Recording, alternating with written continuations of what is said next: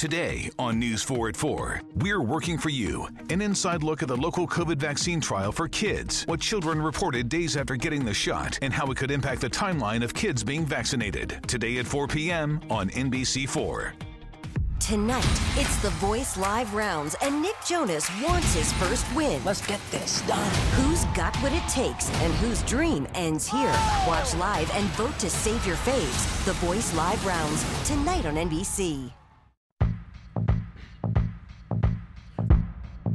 Am I inspired? Yeah. Is it is it really working? Am I buying what I'm selling? Yeah, Yeah. So I realized that sometimes when God puts a vision in you, no one is gonna understand it. It's not gonna be something that everybody gravitates to. What's up, realists, man? This is Anthony Roberts, host of The Reality Is, and I miss you guys. Let me just start the podcast off by saying that I miss you guys. Uh, we didn't do a podcast on last week. We got a couple of text, emails, and uh, we got hit up on uh, Facebook and Instagram about where where we at we had to take a trip to San Diego, man. Sometimes you just got to take a break. You got to allow yourself to uh, become more refreshed and renewed. Vacation is important. So that's where we were at last week, man. And we back in the building this week. I have my homeboy, my big brother, uh, my best friend in the studio with me to help out Jermaine Roberts. And we had B. Shavery, the Dallas Hope dealer, bringing back to the studio her Dallas Hope box. What does this box entail? You'll have to listen to the podcast to find that out. Um, man, what's been going on in my world? First of all, the reality is is searching for new branding beats. So when you turn on the podcast, you know it's us from Jump. That's what we got down the pipeline. We got a couple of other initiatives coming up uh, throughout the summer, throughout the year. We are still working on the series uh, in reference to the Fly on the Wall series. We got a couple of things coming up man, we just got a lot going on. We just try to stay busy. You know, we try to stay busy around here. Be sure to go check us out, man. I tell you all the time to check us out. We always try to keep something going. Um, you can catch me on Anchor at The Reality Is. That's T H A, The Reality Is. I finally succumbed, or succumbed, succumbed, succumbed to Snapchat. And I tell you what, I've been on Snapchat like crazy. That shit is addicting. Somebody told me that it was, but for me, I was just like, I ain't about walking around holding the phone up, trying to figure out what's going on with my life to show everybody else. But I ain't gonna even lie, I got I got caught up in the whirlwind. It's addicting. Uh, I'm snapping on it this morning while I'm doing my introduction for the recording of episode 57. The thing about it is, the reality is, we always try to keep it 100. It's so real that I don't even have a name as of now for this podcast. But by the time I post it here in the next hour or so, I will have a name. Hopefully, it goes along with the podcast. We shall see. As always, man, I want to say thank you to the listeners. Thank you to the followers on every social media platform. You are the reason that we are out here still going uh, strong with all the changes that we've made over the last year. Everything is going good, man. We appreciate you. A lot of you guys have told us you want the podcast to continue regardless of the changes. And you know what? We're still here. I also want to say happy Mother's Day. This is going to come out after Mother's Day since it's being recorded right now this morning. This morning, as in May 9th. We recorded the podcast on May 7th. So I still want to say Happy Mother's Day to my uh, to all the beautiful mothers, to my beautiful mother. I would not be here without her. I am nothing without her. I know I'm making her sound like Jesus and God right now, but I wouldn't be here without her. Uh, and I want to say Happy Mother's Day, Happy belated Mother's Day to all the beautiful mothers who are out there continuing to make it work. It may be a struggle, but hang in there. They say it gets better. I don't have any kids, but they say it gets better. So, man, without further ado, with no further ado, let's jump into the podcast, man. Let's go up. Enjoy.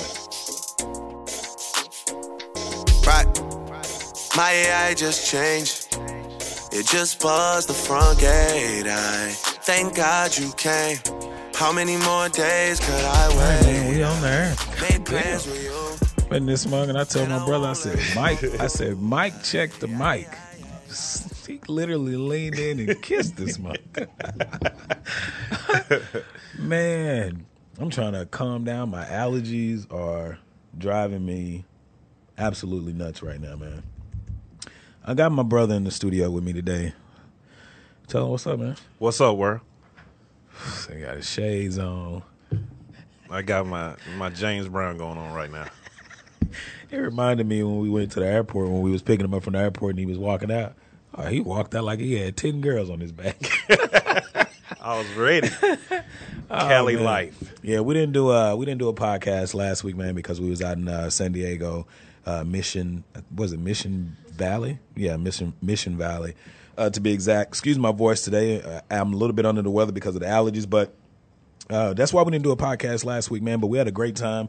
If you've never been to California, man, you definitely, definitely got to go. You got to go. The weather's perfect. The food is good. The women are beautiful. The people are cool. And the one thing that I tell people all the time that stands out to me the few times that I've visited California is the fact that white people there are not like white people here in Texas. So for all of you black people or Hispanics or whoever that thinks, you know, that all whites are a certain way, which I've been guilty of that as well. But go out to California, man. We took the first trip out there last year and we went out there when uh, all the shootings and killings of black teenagers and uh, unarmed black men were happening last year. And we went out there because we were like, hey, we just need to get away and be in a different climate, a different type of culture, just to kind of get away and, and see what the rest of the world is like because it just can't be like this in the South. And uh, we went out to California, man, had a great time, hung out, met some great people, white, black, and everything else, man. And nobody really cared about what you looked like, what you were doing, how much money you had. It literally was just hanging out, having a good time, and and just being amongst friends. So if you've never been to California, man, get out there. Go out there, man. I want to give a shout out to uh, Brian Fuller. His show ended today with the semester over at UTA, University of Texas at Arlington. Uh, he does Loud and Clear in the Court of Love uh, radio show, and he has a podcast as well. You can check him out and look him up on SoundCloud. Um, I think he's coming to iTunes, but he is not there yet. Uh, so that's all I got to say, man. We got B. Mishavery, the Dallas Hope dealer, coming in in a couple of minutes to talk to her about some initiatives that she has coming up and some things that she has going on. Man, I'm new to Snapchat. You can talk at any time. I, I mean, he does more talking than anything, and when he gets in the studio, it's like he just sitting back chilling. No, I was just letting you go on your your, your run, you know. But you say you have B. Mishavery coming in. Yeah. The Hope Dallas, dealer. Dallas Hope dealer. Dallas Hope dealer, no dope dealer. Okay, we got it this dude here. So I'm trying today to not use the N word and any curse words. I don't know how well that's going to go, but I am trying uh, my hardest to. I kind of feel like we're being monitored today, but uh, we'll see what's going on. We'll see what's happening. But uh, today, man, like I said, we got B. Mishavery coming in, and like I was about to say, I'm on Snap, man. Shout out to the homeboy uh, at FJR Studios, Franklin Williams Jr. Uh, he put me up on the Snap game along with Artesia at noartesia.com. Um, you can go check out her website and her lovely writings. Uh, she does. She's not a poet, but she is a good writer um, in her own right. Uh, but Franklin, man, he put me up on Snap. My Snap name, I think, is Arob twenty two eighty two. Somebody keeps calling. Answer it. I missed it. Oh, okay. We got about two calls in here. Whoever you are that's calling in, what's that area code? It's two one four. Oh, it's the Dallas area code. Call again, and I'm gonna answer it. I don't know who it is, but hey, we, we welcome all callers. I did I did push it out there and say, hey, if you want to call in, hit us up. And if you do want to call in when you hear our topics going on or you want to tell somebody to call in, you can hit us up at 214 431 5062. We're going to be talking about a couple of things today, man. I, I was trying to get some songs uploaded to where I can uh, see what's popping with this Drake because uh, Drake was taking a lot of flack for his album being more of a slow album, but I, I really like it, and we're going to get into that later. Mother's Day is tomorrow. Mother's Day. And uh, me and my brother came out of the same womb. But I was first. And he tried to kill me when I was. he was like two years old. I think I was about shit. I probably about seven months. No, you was two. I remember. I wasn't two. You was two. I was two. And I was like seven months old. Oh yeah, I didn't want you around, dog. You started taking my shine. I remember my mama telling me she was just like, "Yeah, I remember. I, you know, she's like, I left you on the couch and you was in your little what is that thing? The little, oh, we got one. The Go. little chair thing. Yes, this is Anthony with the reality is. Who am I speaking with? Hey guys. What's going on? I'm in much. Gabrielle. Oh, I was say it had to be Gabrielle when I kept saying I was like two one four. I don't know why. No, no, no. This is my first time. That wasn't yeah, me though. That, that wasn't you the other couple times. That's crazy. Who the fuck been calling? No, that wasn't me. I don't know who been calling. Where you at? I know you uh, on your way to Oklahoma. Is it Oklahoma or are you going back to Texarkana?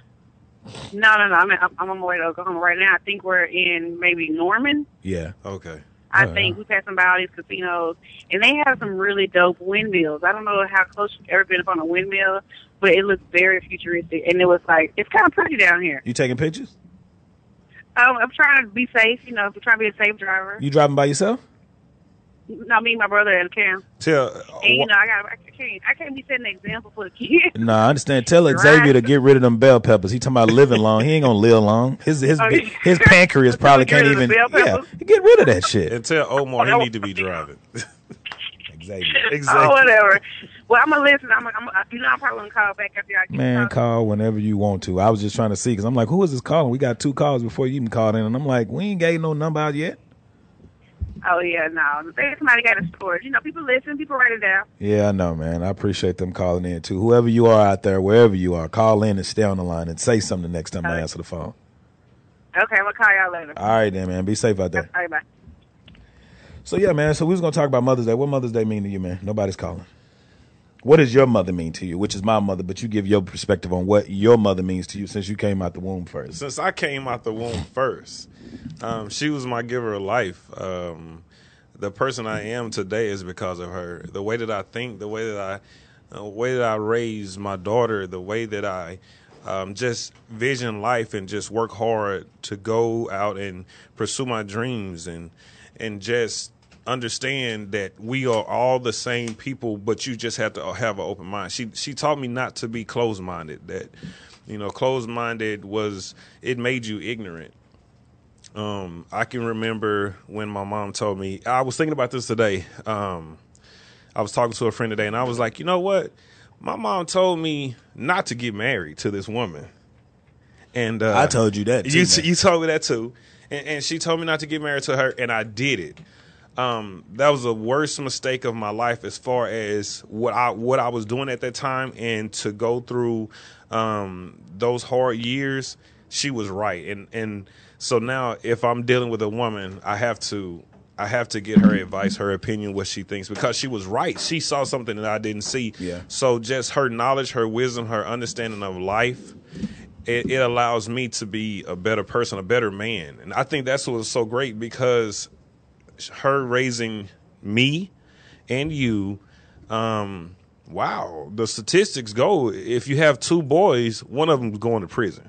And, and I was on my way. you you was on your way because you know what I'm saying it was a it, it was a false reason, but uh, she kept us she kept us safe and kept us under her wing and and now we're we're doing our thing. That's all she mean to you. If Mama No. listening, I'm sure she No, like. I know I did more than that. You know, she did more than that, but but but she raised me. She she watched me uh, make decisions that she was proud of. Yeah. You know, I, I think that um, I believe that you should make one mistake once. Don't make the same mistake again. I, I learned that.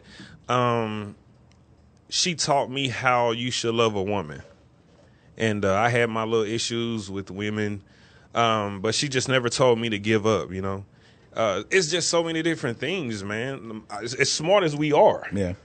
uh, she she puts education on us, and and you're in school, you're a senior, I'm a senior this year.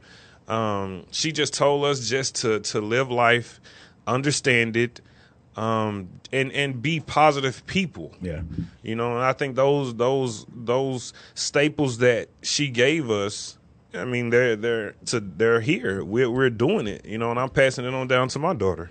I mean, she. I know she helped me out a lot. I, I wrote an article this week, and I was talking about the day that I became a man. For those who probably are trying to understand what that meant, uh, it basically, I was basically talking about when my dad left and when my when I started making decisions for myself. You know, when my brother was around, but I was the one having to make the decisions for myself, and not all those decisions were the right decisions. What you got in that box, Key?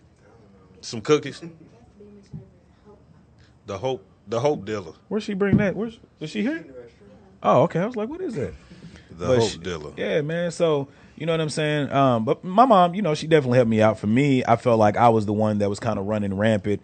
I kind of, you know, steered away from everything that my mom had taught me at a certain point in time in my life, and and and she she allowed me. She allowed me to come back home. She allowed herself to forgive me because I said some things to my mom when my dad left that were honestly they were unforgivable to other people, but my mom forgave me uh, for those things. And and I'll read the poem that I wrote, and it was called "The Day I Became a Man." As soon as it pulls up, but for me, I, I for me, I feel like with mothers, man, I wouldn't be here if it wasn't for my mother. uh, sticking in there and admitting. One of the biggest things that I loved about my mom, she admitted when she was wrong. Yes, she did. And very few people can admit when they're wrong, and that's the big thing. But for me, this is the poem I wrote the day I became a man. What everybody was uh, hitting me up about. We got about a thousand hits on it on the Reality Is website, and it said, "Before my 13th birthday arrived, my parents were as separated as church and state in hidden conversations. The marriage had died." The screams and debates had drained the love from their veins, and my father had left us high and dry. So my older brother took the challenge of keeping us safe. He let me drown his pillows with my tears. I was something broken and couldn't be fixed. The cracking of the hardwood floors told stories of laughter, used to be family dinners, and the last fight my mom and dad had. The sounds of the house woke me at night, and I'd get out of the bed and walk in the dark with my hands by my side because I remembered my way. By the fall of my 14th birthday, my innocence disappeared. I became two people. I became one removed from daylight, finding refuge in the dark. My shoulders broadened, air began to build courage in my chest, my ribs filled with excitement and anger. My mother asked once if I was okay, and I never replied because I didn't know. I was introduced to the man who ran the block. He told me that I didn't need my father and introduced me to another way of life, a life with a family, a life with friends but no future. I didn't know at the time, but soon after found out. O was his name. He wore a beanie with a half smoked cigarette hanging from his lips. He never wore anything more than a tank top, dicky pants, and slide in sandals. His hands were as slick as his voice. He kept a pocket knife on deck and a Doberman by his side. He explained to me the game, the do's and the don'ts, if you will. He made what used to be soft edges rough. He created an alter ego inside my head. And on my first day of work, he asked, Do you want the stuff that crumbles or the stuff that breaks? I had no idea what to say in return, so I chose what was supposedly the lesser of two evils. And this was the day that I became a man. And this basically talks about when my my dad left and like I said in the poem my brother pretty much stepped into place and it was kind of hard for him because he didn't know how to be a man himself. So I remember him getting his first job at Albertsons mm-hmm. and he was working at Albertsons and he was just doing lawn work and things of that nature. And my first job was doing a summer job with Texas High which is the high school the local high school in Texarkana and I was doing lawn work. And it was crazy because Neither one of us knew anything about being a man.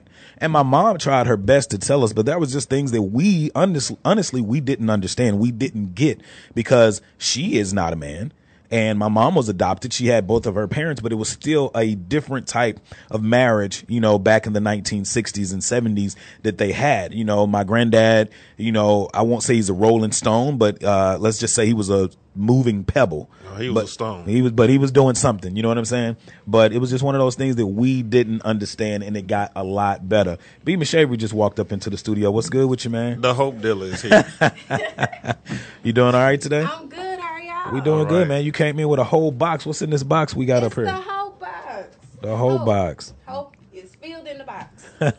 Hope dealer. Yeah. I was like, what's going on, man? How you been? I'm good. How have y'all been? Man, we good. Doing the same thing, trying to maintain. Still here. Yes. Still here. I see you've been on your workout stuff online, man. I'm trying. Trying to get it in. I'm trying. you know, it's a struggle, but I'm trying. Hey, who you telling? I just ate Taco Bell before I walked in here. Oh my god. Yeah, that's the demon of all demons. so, man, so uh, tell us a little bit about what's the name of the initiative that you have going on. I know Artesia was telling me about it, and she sent me some stuff on it. But we want to hear from you. What you got going now? It's the Hope Box Project, and Okay. the Hope Box Project is basically it's for people who we all deal with things Yeah. every single day. Everybody's going through something, and from comments on my blog to inboxes, people are like, "How do you stay inspired?" Yeah. Well, inspiration can come from all types of places. Yeah. A lot of times it comes from you. Yeah. You have to find something that inspires you. And a lot of times when you're going through so much stuff, it's difficult to find that inspiration.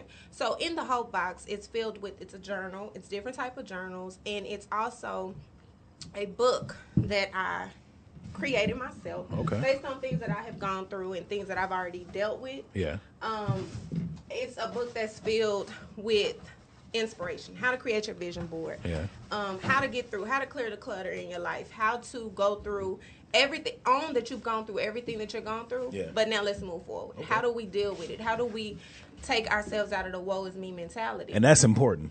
and so inside the book, um, it includes create your own vision boards. It includes different affirmations that you can say to yourself instead of I can't, I can, or you know, just simple things that we don't even think about on a daily basis. We can reprogram ourselves mentally. So there's a journal. Each day, the objective is to write something that you are thankful for, write something Yeah. that you are grateful for, or write something that you need to let go of. And once you write it down, you tear it out and you put it inside this box. Once it's inside this box, you cannot take it out. So it's like a time capsule. Yeah, you, Okay. you put it in there, and even, whether it be at the end of the week, whether it's at the end of the month, once you go back into this box, you take everything that's out and you burn it, or you throw it away, you discard it. But you can never repeat whatever it is that you put back in this box, and that's a it's an exercise that I use Yeah. to help me. You you hold on to so much baggage, and you hold on to so many things that have hurt you and hindered you that you don't realize that your day to day walk of life is because you can't let things go. go. No, that's so true. And I'm looking. I'm looking at uh, one of the packages she gave me in the folder, and I like it. I'm gonna read a little bit of it. Um, this the first page of the folder says, "My letter to you." It says, "Hey, you. Yes, you." First, I would like to say how proud and excited I am that you have decided to go even further in your journey to better yourself.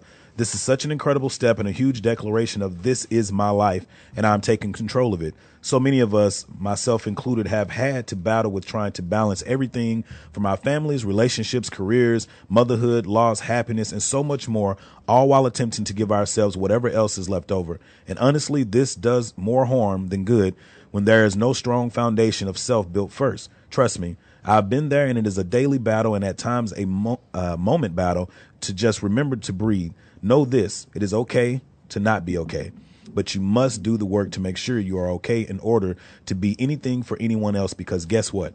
An empty gas tank can't transport its passengers. So many depend on you, and your existence is too important not only to those you know, but those watching that never say because everyone needs inspiration, hope, and a face to put with the title of a survivor so that they too can feel like they can make it. To me, I think that's important. And it's so crazy that you talk about in this in this little part people who watch you. I was telling Artesia, I talked to a guy the other day. I'm trying to get some beats for the podcast, like an introduction to Branded. And I was talking to this guy, and he was like, Man, you know what? We ain't talked since our 10 year class reunion. And he was like, I watch you all the time. I watch you on social media. I've heard the podcast. And he was like, I, I really appreciate you for staying the same since high school, changing and growing up, but still not being that person that's fake because you have a podcast or you're doing this or you're doing that. And he was like, I really appreciate you. And I was like, man, that's dope. But in my mind, I'm thinking, I didn't even know this dude was paying attention to me. So many times, even doing this podcast, like we know we're getting ratings and numbers, but when you're not hearing things or when you don't always every week or every month get a message or an email of somebody saying what's going on with the show, you're kind of like, why am I doing this? And I, for me, I had to kind of recreate who I was in the sense of why did I start this podcast? Did I start it for followers, people, or because I had a message to get out? Or people, you know, giving a platform for people like yourself with a positive message who have been through things. I think you were on episode like 28 last year talking about everything you went through. And that I had people reaching out to me saying, damn, like, uh, she's been through a lot. You know what I'm saying? Because people, and a lot of times people have the same story. If it's not the same story, it's just as similar. and it's okay. Like I, I had to either rethink everything that I was doing because Yeah. I felt like, okay, I'm inspiring all these people, but do I really believe what it is that I'm sharing? Like, am I inspired? Yeah. Is it is it really working? Am I buying what I'm selling? Yeah, Yeah. So I realized that sometimes when God puts a vision in you, no one is gonna understand it. It's not gonna be something that everybody gravitates to, and that's okay because you have to continue to walk in your purpose. At Yeah. the end of the day, it's all gonna work out. And the moment I stopped, like I paused, I was like, you know, let me just rethink everything that I'm doing. That's the moment where people are like, where are you? Um, I've been going through this. How do you get through this? So I realized that okay even if I'm not actively writing on this blog, even if I'm not posting on social media every day, people need inspiration. People need hope. Yeah. And why I can't stop. That's not something that I'm able to, to just stop because it's my purpose. It's Yeah. something that I'm supposed to do. So that's why I created all of this so Yeah. that people can have something to start from. You Yeah. need a foundation to Yeah. start somewhere. And I think it's funny because you say that because a lot of people look at people like Steve Harvey and them mm-hmm. and they're like, oh, they're great. And, he, and he's great. You know, don't get me wrong. But a lot of times I know with me being a skeptical person, sometimes I'm like, okay, he, it's easy for him to say that. Mm-hmm. Not saying that it is easy because he had to go through a, a, a path to get to that point. Mm-hmm. But now that you're there, I think a lot of times people forget to go back and talk about where they came from or that middle part that where you did fail, you know, because everybody just see, and, and that's the thing that I don't think people realize. They see Steve Harvey now. A lot of people don't know that, remember the Steve Harvey show or like they even know the story of, um, them doing the Kings of Comedy. Like he was talking about how he wasn't even supposed to be on there. And you know, I know, and I used to watch him on um, what's that TV show he was on? Steve Harvey show. I'm tripping. And when he was on there, I was just like, I used to think he was making bread then, but he was like, I wasn't making no money. You know what I'm saying? So I think what you're doing is like being able to deal with those people who are having still that day to day struggle because a lot of times, like even church, we go to church and we hear a hope message, mm-hmm. but what about when we fall? How do we get up? What do we do before we fall? How are we prepared in these situations? And I think from the times I've talked to you and interviewed you, you always are giving how you know steps to how before how to handle the situation before you get there, and when you get there, how to get out. Right. And it, I couldn't do that if I didn't go through it. Like, there's no way, I don't care how many books I read, I don't care how many uh, memes you look at on Yeah. Instagram. At the end of the day, some experience is necessary. Yeah. You have to feel the pain of it. You have to go through something in Yeah. order to be able to tell the next person, you know what, you can make it out. And this is what I've done to get it out. Every day is not peaches and cream for Hell me. Even no. still, that yeah, I'm, Yeah. I'm the hope dealer, but the hope dealer has issues too. Right. So it's okay to own that. Like it, nothing in life. As long as you live, you're gonna have issues. You're gonna have things that happen to you that are going to make you feel like giving up. But the key is not giving up. Yeah, like true. once you make it outside of that, you feel like I went through all of that for a reason and a purpose. And I realized that everything I've gone through prior to being 32 years old Yeah. is not even for me. It's for somebody looking at me who's saying, okay, now that she's done it, I know that I can. Yeah. Right. Like I know I have 40 and 50 year olds that come up to me and they're like, "Oh my God, like They you're ain't so got it all together." wisdom, and how did you do this? And how who would have ever thought that you've gone through it?" Well, a lot of it is because when you're in the midst of it, you don't think about it. You just know it hurts. Mm-hmm. And to be able to come out and still be optimistic about life is because I've seen the bad. I've been in the midst of the bad. So I have no choice but to believe that it's something better. Yeah. That's the, all I got. Well, for y'all who out there, we got Facebook Live up, and uh, we talking to Beamer Shavery. You know what I'm saying? If you looking it up, because I probably didn't spell it right on the intro. This is uh, how you find her. She brought a couple of trinkets in. You know what I'm saying? Read this for y'all who trying to get your lives right. You know what I'm saying? She got a book out. Do it? Yeah, He will do it. she got a journal for you to write in. You know what I'm saying? If you want to get this care package. Now, where where would they be able to find this? They can email me at teambeamashavery at gmail.com. All right. And that's where we um, we have someone that'll send an actual invoice to you. They can inbox me. They've been inboxing me on Facebook Okay. at I am Beamer Shavery, and they can contact you all as well. Yeah, and you can hit us up at uh, info at therealityis.com. That's T H A, therealityis.com. Uh, also, man, if you're listening, go check us out on Facebook Live. Follow us on Twitter. You got a Twitter account as well, I too. do. And it's Beamer Beamer Shavery. Is it M I C? M I C H A V E R Y. And make sure you follow her on uh, social media as well. What are you doing for Mother's Day? We were talking about that before you walked in. For Mother's Day, I actually have some boxes that I'm creating for mothers, and there's it's the Dear Mother box. And Mm-hmm. The Dear Mother box is just basically a tribute to the mothers to let them know that they're appreciated regardless to their age. A lot of times, I, originally it was towards you know older moms, Yeah. grandmothers, and then I, I decided you know. What about the young mothers? There, a lot of times there are uh, people who get pregnant at, at a young age, teenage mothers, and they're really not um, recognized as much because Yeah. they're looked at as well. You shouldn't have done that. It's a mistake. So I feel like it's important to uplift them and let them know that you're important too. Yes, this Yeah. happened to you, and, and this happened for your good. Yeah. But you're not. It, it's nothing wrong. You're a mother, and you are necessary. Your purpose is important. So we're gonna celebrate you too. So I'm Yeah. creating those, and then I'm gonna spend time with my grandma. That's so crazy because I, and I know a lot of people who think they can't. A lot of women who I've heard women who don't even have kids and they're like, oh, you know, college and work, and I'm like, you could do it. I know two girls in particular. Shout out to Crystal Galloway. Shout out to Tumanika uh, Tumanika Whitaker. Uh, Crystal had her baby at 14, and everybody looked at her like that. And I know, I think it was about two years ago, she got a master's degree, and she's doing very well. She's married had her second son in, you know, while she was married. Uh, her oldest son, Dacian, I think is 16. Tamanika, she has five kids between her and her husband, and five kids and taking care of your man too. And getting your master's degree. Listen, Shit, I would have dropped real out a long MVP. time ago. She pushing weight. You know what I'm saying? Like I would have been She out a long time ago. Like it's hard enough to deal with a relationship or just friendships. So to deal with five different women, I mean not women, they ain't women yet, but five different little girls, they don't even they don't even have a woman's mind yet. Yeah. And then as a man, she has a good husband, Jamal. Shout out Jamal. But even you know like trying to balance that. relationships in any form, along with being a, trying to run a business, Yeah. trying to go to school, trying to be a mother, it, it's hard. It is difficult, and but when you have a partner who understands and Yeah. a partner who gets it, Yeah.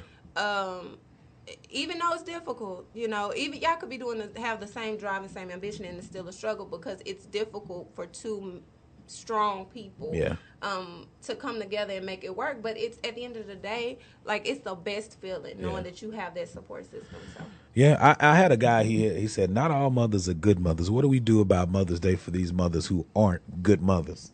And I was like, "Bro, I really don't even know how to answer that." Now I know there are some women out there that aren't good mothers. Some, you know, they're not really raising their kids the way they need to raise them, or they're putting them off on other people. I really don't know what to say about that. I guess they're still a mother, so it's like, and and and some people handle it differently. Some people we we just got through talking about the pressure. Uh-huh. Some people can't handle that pressure. but it and i mean in counterfact you got to think about look at how society deems fathers Yeah. who are not ready to They be kill father, us. Yeah, they- they aren't the best fathers or whatever so it, it's the same but i think in society in general mothers are given um, a pass. There are a lot of amazing mothers, incredible mothers. But the, he, he's right. There are mothers who, just because I used to be told a lot of times, you know, Brady, you can't understand because you don't have any children. Yeah. And I'm like, no, that doesn't make you a mother because you popped a child out. Not what at all. makes you a mother is the fact that you provide and you take care and you're a nurturer and you lay that foundation for your children. That's what makes you a mother. And you don't necessarily have to give birth to do that. Yeah. So I, I do understand where he's coming from as far as they're not um, great mothers, but I think the problem is that we focus so much on the negative aspects of any situation, whether Very it's the true. fathers or the mothers. Yeah. I don't think that we should acknowledge it at all. You bring it up, yes, you to that woman or make it known that okay, some mothers need to step it up, which is evident. Yeah. I mean, look at society, look at the kids. We Yeah. know that.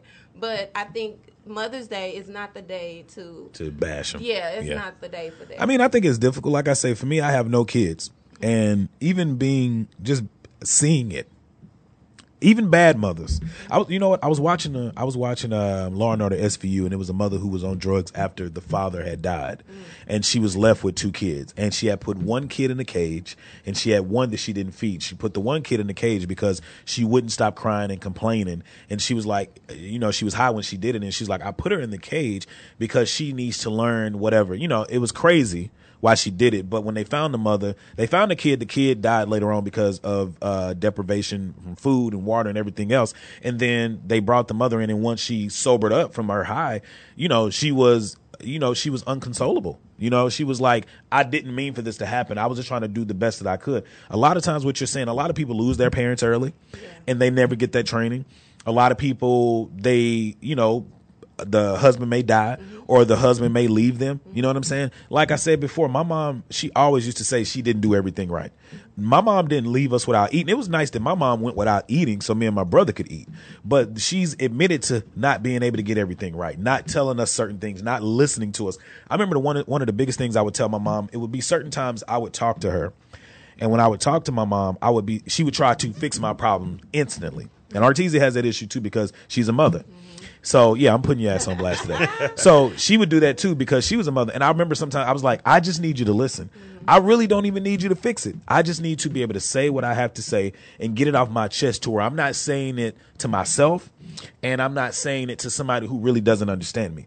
I know that I can say something to Artesia or to my mom, you know, or even my brother and, and they'll hear me and then they'll know even if it's even if I say something negative, they'll be able to know and say he may not mean it that way. I talk a lot about religion and the things that I don't believe in. They never look at me and be like, "Oh, he's an atheist." They just be like, "Okay, we understand what he's saying." Right. And a lot of times, one thing I'll give women is just being a good listener. Mm-hmm. That'll take you and your man or you and your kids a long way. Mm-hmm. You don't always have to fix everything because at the end of the day, it's going to work itself out. Yeah, and that's a struggle. Yeah. Okay? No, I Won't understand. He do it, but that is a struggle. Won't he do it? It's always about.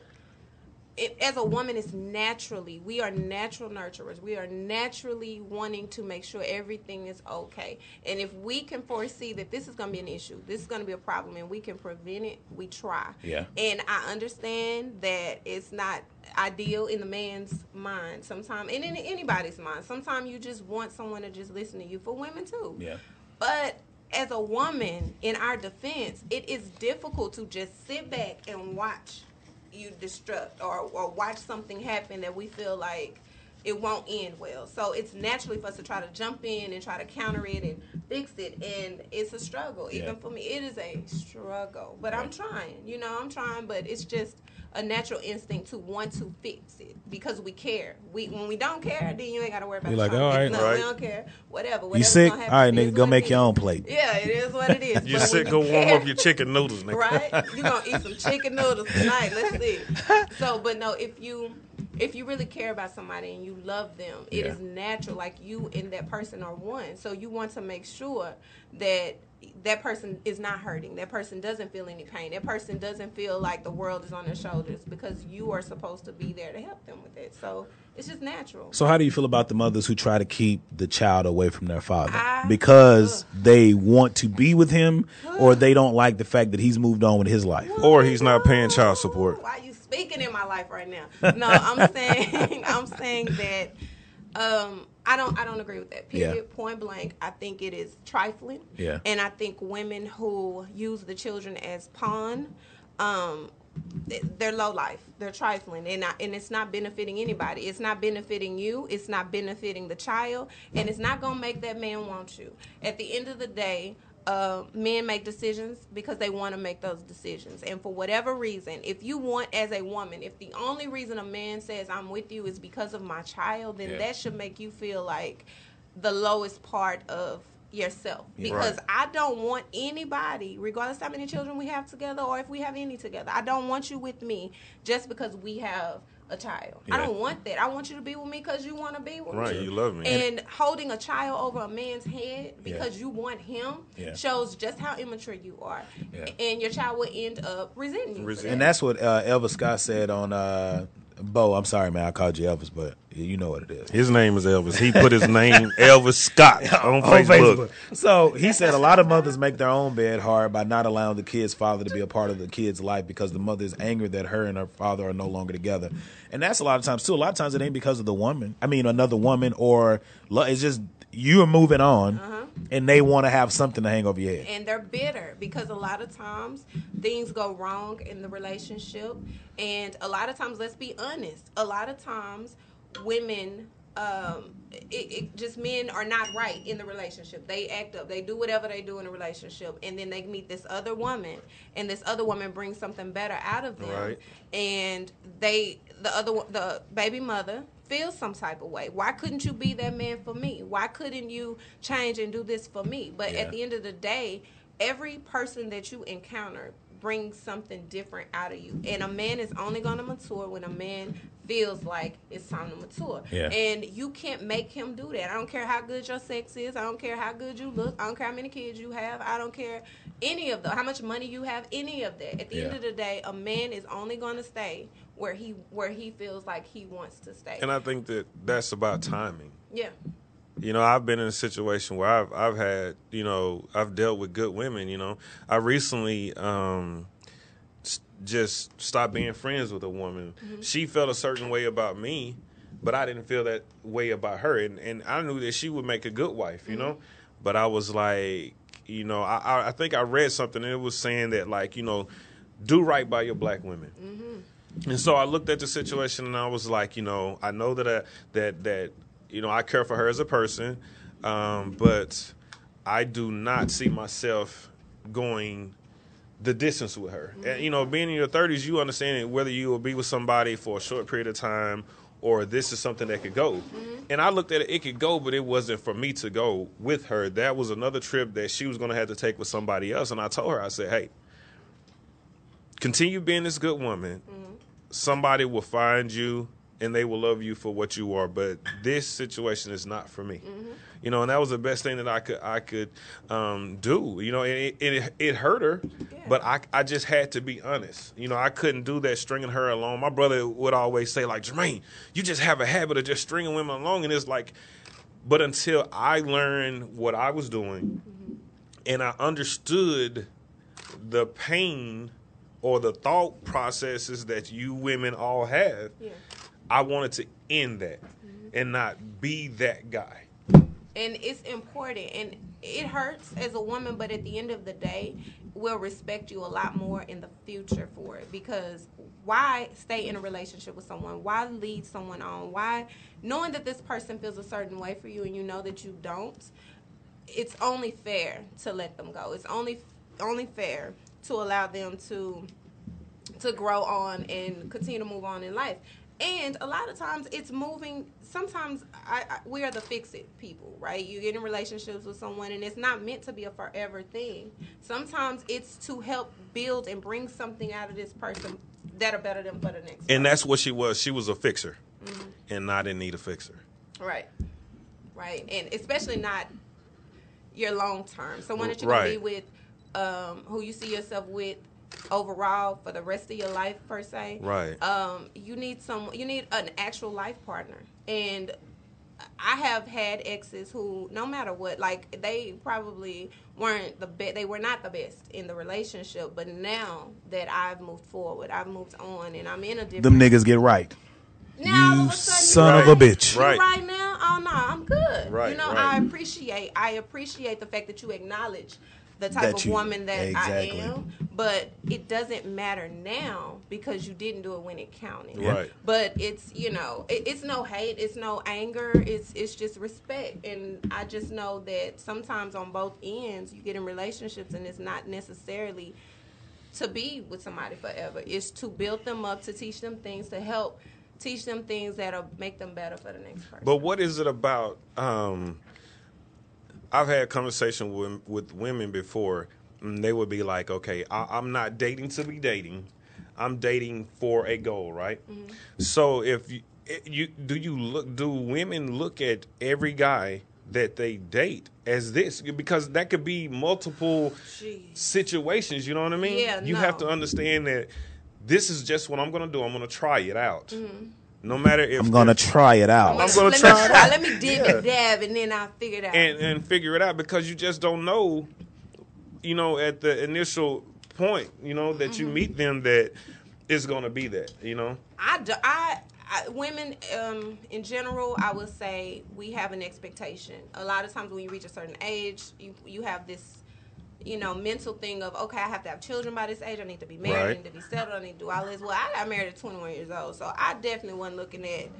Let me go. Okay, once you get out of those situations, you don't want to jump back into anything. I'm cool with being by myself. Like my Right. biggest struggle has been accepting that letting a man be a man. You know, I was more no, we could just we could just be cool. Let's Mm-hmm. just, you know, we don't have to do the whole title thing, you know. It's a lot of it is because you don't want the pressure of it. And that happens after marriage. I, I got married when I was 23. Mm. And so me, I'm not, and you beat me like 21. I'm like, Jesus Christ. ten years. It was a. It's a. It, it was a lot, but it took me a while, you know, Mm-hmm. to feel like, okay, look, I'm I'm cool with being by myself. I'm okay being by myself. But when when the universe sends you somebody Right. that's supposed to be with you. It's nothing you can do, And it feels right. It feels so right, but it ain't easy. Let me not lie. right. say it's easy because it ain't. But at the end of the day, I'm the one that's like, uh, no, we don't gotta do titles and stuff. We good. Let's That's me. hang out. But something about this person makes you want to say, okay, he wants it. He Right. wants it. He's sure of what he wants. So, okay, let me give it a try. There's still a dating phase though. There's, I still True. wasn't like, okay, yeah, we in a relationship. Okay, now next up is marriage. Right. Heck no, I'm like, um, yeah, we good. You know, Yeah, let's you gotta keep pull on that future out. on 'em. Yeah, no, we ain't gotta do that. But when you actually care about somebody and you know that this person is a right fit for you, Right, right. Um, there's a certain part of your or yourself, your ego, your pride. It has to. You ha- you let it go. You have to because you don't want to miss out on what it is that is good for you. And I, knew that it was good for me, so I just said. I, I, it's hard for me to let go. Like it's hard for me to be. I, I, I was talking to. I think I sent something to the GroupMe, and I uh, Artesia answered it first. She was. I, I think I asked, do women want a man to be vulnerable? What what was it, Artesia? Yeah, how important is it for a man to be vulnerable? That's very important. Very important. But the thing about it is, like, when a man is vulnerable, you lose self control. As a man, As You, a, it- you lose it you because feel like it. you feel like because now you have this, you giving this your yourself to a person to really just kind of just mold you. Mm-hmm. You allow yourself to just let things happen. You Mm-hmm. and know, that's why you you're not you're not supposed to be just vulnerable with anybody. Anybody, because right. A lot of times we say vulnerability, we put vulnerability as a sign of weakness because we feel like it's making us like you said less in control which Yep. is imperative to growth you can't be in control of everything and that's my issue i think i have a lot of the male um um i guess genes. yeah, like I have an issue because I'm like I don't wanna. I, you not gonna just. I'm not gonna put my heart out here and you gonna step on it and you get to do whatever you want and then you up and go and I'm here weak and I'm by myself.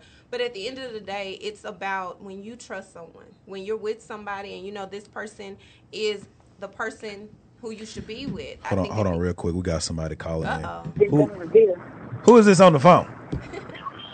Hi, it's me again. My name is Kelly. Hi. How Hi, you doing, Kelly. Kelly. Where are you from, Kelly? I'm from um, Wichita, Oklahoma. Is this somebody I know, or is this really a Kelly? I'm like Gabrielle, you son of a bitch. when you said Wichita, Oklahoma, I said this motherfucker is you putting too much together right now. yeah, she paused a little Yeah, bit. you putting too much together right now. I don't know what's going on. What's no, good? What you got to say? Because I know you I listening. just sign to say Wichita, Oklahoma, but that's real. but I think I'm behind because I think for the bus, so I've been, I, I don't know what y'all talking about at this very moment. Yeah. But I was calling because I heard Jermaine ask, do women, um, like he talked a woman that they date with a purpose. Yeah. And do, are you just, just do a women date with a purpose, or you know, just how you just do whatever you want to do? And I wanted to say that I feel like once you get to a certain age, I don't feel like you're just dating just to kind of like you know kick you. You know, so I feel like there's always going to be a purpose. Like I don't feel like, in, in my opinion, if we're dating, not, I'm not saying that every guy that I run with, every guy that I meet, I'm dating just for the purpose. But if I'm going to enter a relationship with a person, I feel like once you get to a certain point, you're not just kind of like shooting shit. You know what I'm saying? Can y'all hear me or no? Yeah, yeah, we we here. Ten four. Oh, I, I can't hear nobody. Are y'all wrestling in there? What'd you say, Gabrielle? I mean, I don't know now. I, I was trying to get a, I was trying to get a microphone. I know you were talking about just um, you were talking about um, what she say? You was on there. I can hear. I'm good. No, We was trying to get another microphone. I mean, another uh, headset in here because uh, B couldn't hear you talking. So I was trying to make sure we had enough uh, enough material in here. But I know you were talking about. Were you talking about the vulnerabilities of a man? Absolutely not. I was- Okay. she was talking about the dating dating um, as we get to a certain age you have to date for a reason I, I, I believe that. I think I've gotten to the point now where I'm dating for you start to date for a reason. And Gabrielle knows. And I'm not. Go ahead. And I'm not just saying like going. I'm not saying just spending time with somebody. Yeah, of course, yeah. you know, I can go to dinner or whatever. But I'm saying if I'm going to enter a relationship with someone, I'm I'm doing it with a purpose. Like Yeah, I, you I have I have to see some There is an of- agenda. Right. Yeah. Right. No, I think it has to be agenda when you start dating, especially after. Th- I mean, I'm 33, and I feel like when you get to this point, not to be funny, unless at my age we're about to start dating women that are 25 years old or like 24 or 27. That's the only way you're gonna really be able. And unless you're running game on the older women, that's the only really way. That's the only way you're gonna be able to fuck have sex, and do what you want to do with them not really having any intention. And you really can't almost do it at that age. But at this age, at Right. 30, I think you do. Def- I think you're right. You have to date with an agenda, with uh, a purpose of I want to be married, or what are we doing long term? And like I said, the older I get, the more I start to realize that because I will be honest, and, and I'm guilty of dating and letting women know up front I'm not ready for anything. You know, eventually sex is going to happen, and there's no way a real woman can have sex for a certain period of time without wanting something when they're giving you that much of themselves. And they should. Right, that's what I say. It's, it's, it's about like who you want to give your energy to, Yeah. and who you want. Like that's definitely you know transfer of spirit. And Yeah. you can't just be like, you know, when you like when you when you know better, you do better. I can't keep doing the same things I was doing when I was 19 and I'm 32. Yeah. No, I agree. I mean, but you know, plus, I don't know. Eh, but you know the funny thing? I said you can only date younger women and probably get away with just having sex and having a relationship. You either got to go young or old. You got to get you a Oh, cougar. yeah. Real. Right, that's what you got to do. you got to get a cougar. I'm t- Yeah. If you get a cougar or you get you a younger woman, that's the only way you're gonna be able to play, have sex and play them games. win the game, Because for me, yeah. being 33, it, like I'll say, I think I was 20. I think I was 25 and I was messing with like a 43 year old. Woo! You I don't know why you snarling because Halle Berry is 49 and she still look good. So I was still Oh, doing yeah. what I was doing at that point in time. You know, Artesia face snarled up like, ugh, that's some old cooch. She turned to a Black Panther over here. Yeah, but she was hitting it though, and she was getting it right. But the thing about it was, I remember she started even them sometimes want to be serious, and I remember when she wanted to be serious, I was young, but my mindset was like, when I'm 43, she gonna be like 60, 63. Too old. Then, then it's like I ain't trying to change this bitch pamper. Right. Right. You know what I'm saying? I ain't trying to change no pamper. Perfume gonna change You to know what I'm something saying? strong. Yeah, man. So you, White diamond. so you know what I'm saying? Then you got to change it up. So you, I, I agree with you. You have to date with a purpose and an agenda, and you have to be intentional with your dating at a certain age, especially once you hit 30 years old. yeah, I agree. Right. I agree. Okay, well I can barely hear y'all again, so I'll just gonna talk to y'all later. All right, be All right, safe have a out there in the country streets. All right, bye. All right, then.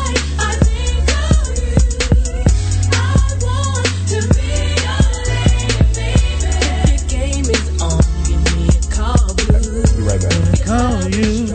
And the thing is all to you. God, I love this song. Uh, Who ah. sings this song, by the way? Ghost Town DJ is my boo. Okay. You don't remember this? That's old though. I forgot. yeah, it's old. I know. It's, it's classic. Long time ago. Long time ago. What like early '90s, right? Yeah, they brought it up. Like 12. Yeah, they brought it up. Um, like I said, I think it was Jared Nickens who who started it. So we was talking about Lemonade before we went to the break, and for me, I watch Lemonade, and and like I said, I'm not a Beyonce fan, I'm a Beyonce fan. I'm not a part of the Beehive, none of that.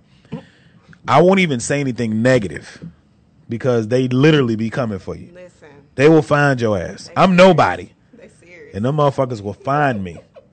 Normally it's the gays, then the girls follow. Yeah. The gays, they don't play no games. With But- Beyonce. with Beyonce. But Lim- but I don't know, bro. I don't know the co- the connection, the correlation between gays and Beyonce. What is it? You can say it. She's the queen bee. No, that's Lil Kim. No. Kim ain't Not for this shit, generation. and that motherfucker white Hey, now. I, I, hey, I didn't even know you could take Kim's name. well, she gone. Yeah, she's dead though. Everybody took uh, Beyonce took her name, and and uh, Nicki Minaj took her rap. Yes, she did. So for me, when I watched Lemonade, for me, I loved it because of the artistry. Like to watch the vi- the the video, and then to have the music, and then I forgot the uh, the name of the poet. Do you remember the name of the poet? the lady. It was a lady. it was Warsan something. You can tell us later and look it up. But I, for me, I loved it because it went. The poetry went so good with the visuals that they gave, and then the songs were amazing. I mean, I saw some dudes being like, "Oh, that ain't that big of a deal. They ain't really doing nothing." I think you have to be in a creative mindset. You have to be open minded to understand the dresses that they wore when they were in New Orleans, and the part when they were standing in the water. It was it's a story. I cannot remember the name. I should have did better research on it. But it was it's a story behind that about these women who uh, instead of they got away from slavery and they were freed and they were getting ready to be put back into slavery and they walked into the water until they all went underwater and drowned themselves. That message was so strong about them not going back into slavery. They was like, we'd rather die We'd rather die. than go back into slavery. So the message that she had with that, uh, I know people was hitting it up talking about voodoo, and then it made me research voodoo, talking about. And for me, I was like, voodoo is not. It doesn't have that strong of a negative connotation the way people tie to it. It's its own religion, and a lot of voodoo was practiced and done because it was more so of them praying to their ancestors and people from the other side to protect them from slave masters and, and, and slaves and everything like that. And like with white people, a lot of times when they don't understand something, they want to ban it. And they didn't understand the tongues that they were speaking in. They didn't understand the rituals that they were doing. So they wanted to ban it from that. But for me, like Beyonce, man, uh, y'all think Beyonce was just breaking windows, twerking and playing in the water. No, she was portraying Oshun, a Yoruba, Orisha, sensual, sexual, beautiful goddess deity who is a healer, gives life, growth, luxury, change, and prosperity. That was the message of Lemonade love, change, and prosperity. Oh, that is correct. I didn't even see that.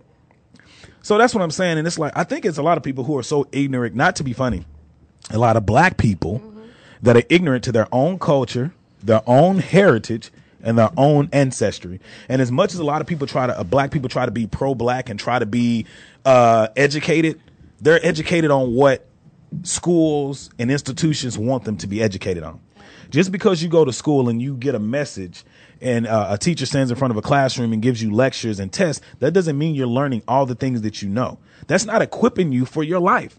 These institutions are built after a conformed, uh, a conformed institution of how they want us to think and what they want us to know. I didn't learn about Martin Luther King in school, not in its entirety. My mother taught me this stuff.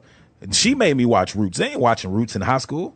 Wait, I remember watching. We did in ninth grade, and I was I went to Duncanville, and by the time I went to Duncanville, this was way back before it was mostly black. It was white, and I go to Duncanville, and we sit in the class and watching Roots, and it was the most uncomfortable thing you can feel because the teacher's a white lady. She Yeah. don't know how to explain Explain that, yeah. what you're looking at. And I remember that's when I started going and doing a lot of research. Like Yeah. I want to know everything about my history Yeah. because I didn't understand it. I, okay, yeah, we do Black History Month, Yeah. but why is it just a Black History Month? I never understood it, that. yeah. So that's what made me research, like starting back and now looking back at how disconnected we are in high school. Oh, yeah. From our history and our heritage and all of this. and the way they tell the story. Yeah. Uh, Mexican American War. They talk about it as in they talk about it from a sense of the Cowboys and Indians and you know Americans, and because we're Americans, we're supposed to side with the white people who fought the the Mexicans. But in reality, we didn't know. I forgot what it was called. It started with a p word, but you know we didn't know. I didn't know that the Mexicans ran Texas. They uh, owned uh, California. They owned Arizona, parts of Colorado, and that's what the Mexican American War was started over because the whites didn't have that area, and then the Mexicans owned that area, and they came in trying to take that area and slaughtered them, and that's what the Mexican American War. everything. Everything. You know, like, it, and it's so sad. Like, even with um, St. Patrick's Day, like, I have a, a friend who's Irish, and he he was like, I don't. Me and my wife do not celebrate Yeah. St. Patrick's Day, and I was like, well, why? You know, and he told me he was like, it's basically it's derogatory. It's Yeah. nothing that we real Irish people celebrate, and I forgot exactly what it is that he told me. Um, the history behind it was, but it's it's just these different little things that we celebrate as Americans that the original people who are of those descendants do not celebrate. celebrate. And they it's- trinkle it and they and they sprinkle celebrations over it, parties over it, St. Patrick's Day, Thanksgiving. They mm-hmm. do all of this stuff over those days to make people still celebrate them without really educating them what they're really about. right. And why they happen. It was because white people wanted to steal shit. That's right. They wanted to steal shit that wasn't theirs. The greatest robbers in history. True. Straight like that. I've been reading. Uh, I've been. I, I always tell people I've been reading images of color and crime, and every time that they're explaining blacks, Hispanics, and Asians, and even Native Americans, they explain it. The three words that I see all the time for all of them: savage, over sexual, uh, the women are promiscuous, and the men are like brutal, sav, you know, brutal savage for all three races. Now, how have, we come from three different parts of the world? How the hell we all the same? It's all based on what you did not understand, Right. and they all use the same uh, kind of conformity tools to work and get us to do what they wanted us to do. You either take in Christ or die. You, if you take in Christ, you go to heaven. If you deny Christ, you go to hell. They want your women Yeah. but they don't like for nobody to touch their women.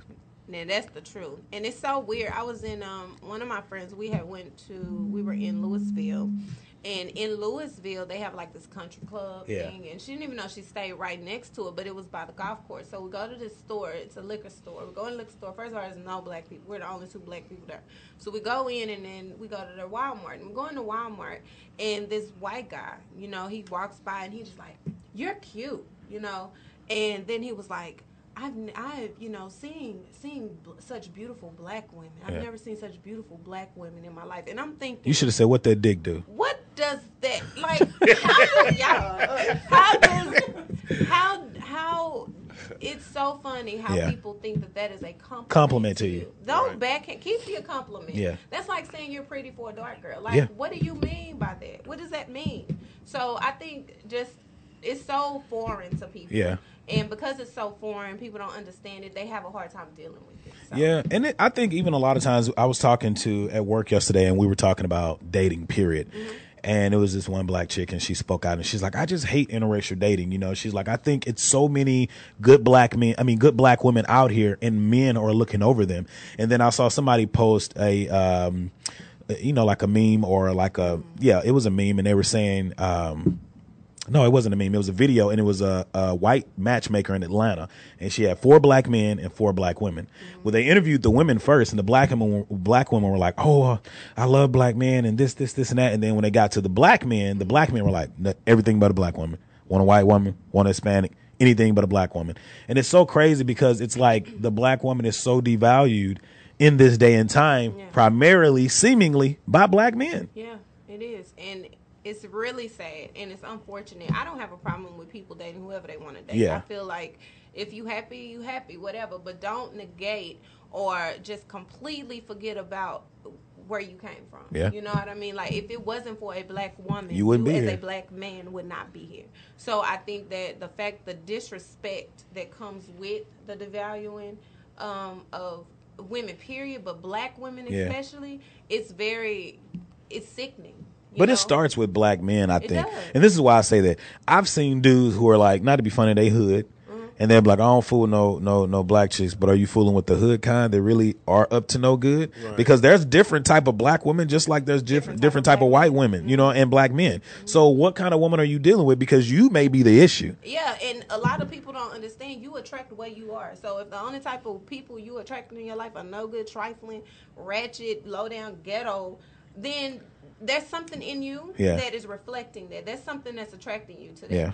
Otherwise, you can't put a stigma on all black women Yeah. as all black women are the same. Do we? Do we all have our moments? Yeah, ain't nothing wrong with being who you are. Yeah. But evolution is important. Yeah. And for a lot of men to see how men, you know, even with videos, you know, they they only like um light skinned Yeah. with the long hair. Or And it didn't used to be that. I'm like, are you serious right Yeah. now? Like women are women. Women of all kind you're beautiful. Yeah. But Right. don't make it seem like we are so disgusting. You won't even put us you don't want us anywhere near you. But yeah, because in like it. videos back in the day, it used to be Melyssa Ford. It used to Mm-hmm. be Buffy the Body. Like it was dark skin, or like you said, more uh, kind of like light skin, caramel complexion. Yeah. And it's like you said, at some point, it, I don't know what point it changed, but it literally started shifting towards now. I haven't watched videos in forever, but I know the last time I looked at them a couple years ago, it was all white girls. It was white girls or women who look like Kim Kardashian or something to that effect. And that now that's what irritates Yeah. me. You know, that is what irritates me. They love our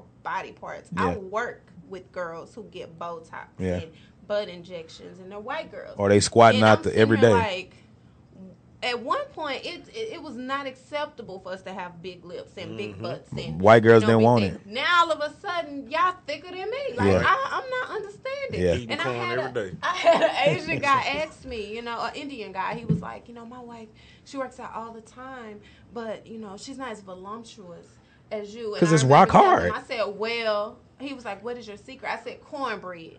All my life, Pinto cornbread. beans. You know, and I got, I'm like, why do they compare us? Yeah. Like we're different. We're, Yeah. Women are different, but I'm not buying. It's okay for y'all to buy my body parts, Yeah. but y'all don't want to appreciate the actual woman Who has the that. black That- that's the real you know? Yeah. deal. Like they the said back in, and like you said, it was just looked down upon, like the Sarah Baartman situation. Yes. You know, they used to like they looked at it as like she was, a human animal. yeah, a human animal and something so different that they showed her off. Yeah, in a cage. Yeah, in a cage. Her booty, her breasts, her Like- breast. She had big breasts, a big booty, and they literally showed off. And like you say, even if you look at old movies and shit, like not to be funny, the new movie Baywatch coming out, the girls got little ass and titties. Mm-hmm. Back then, they had it was Pamela Anderson.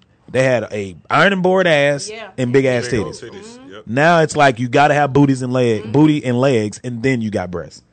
And they, and they know white men used to not like big butts. They always like Yeah. boobs. Now all of a sudden they, They I like mean they booty. love booties. Maybe a lot of slippage, but they still like it. Yeah, you know Yeah. it's like oh my, I can't even slip. I fell out the boat. I boy. Yeah. fell out. Maybe No, a lot of it's okay. slippage, but they like it Yeah, now. but they like it. And it's more so they like it in silent. Yeah. Because it's not accepted. Yeah. You know, it's, it's just not accepted. And it's sad. In 2016, we still still going through. I think- Go ahead. No, I good. think that that's so crazy that we're talking about this because when we were in San Diego, right, like walking through the mall, you know, walking through San Diego, the the white women were talking to us. Mm-hmm. You know, you, you get back to Texas and you realize like this is our actual environment where white people still don't I guess appreciate the differences. You know, they they have a standard. They want to keep it that way, and that's that.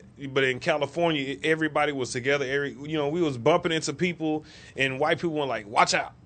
You know, everybody was together. Everybody's laughing. They were talking to us. We didn't know them. Yeah. You know, it's it's it's, a just a different diff. It's a culture. different a different culture when it comes to uh, Texas and, and other- we're in, we're red state. Right. You know, we are Yeah. a red state. I don't care how people how we try to push, you know, democratic or whatever the case. The fact of the matter is this state is ran on a Republican ground. You know Yeah. what I mean? Right. It's just how it is. I it- it's sickening, you know, that it's really not about the people anymore. It's not about really doing what's best for the people. Oh, it's no. all about what I feel should be accepted. If Donald Trump has even a Say. platform like that, imagine, and he's not just up there by himself. You know, what I'm Yeah, he has no. millions of people who really believe. That's the only reason why he's still saying. legit. That's the only reason, and that's the part that makes me mad. Because- not even just him. Yeah. But- it's the mhm, people. go ahead. You know. Uh-huh. But I think people took him as a joke. I rem- I never forget when he started. My, uh, Anthony and I we were having a conversation about Donald Trump, and I was like, "Bro, he's gonna put everybody on the map. Like he's gonna call everybody out. He's the biggest bully."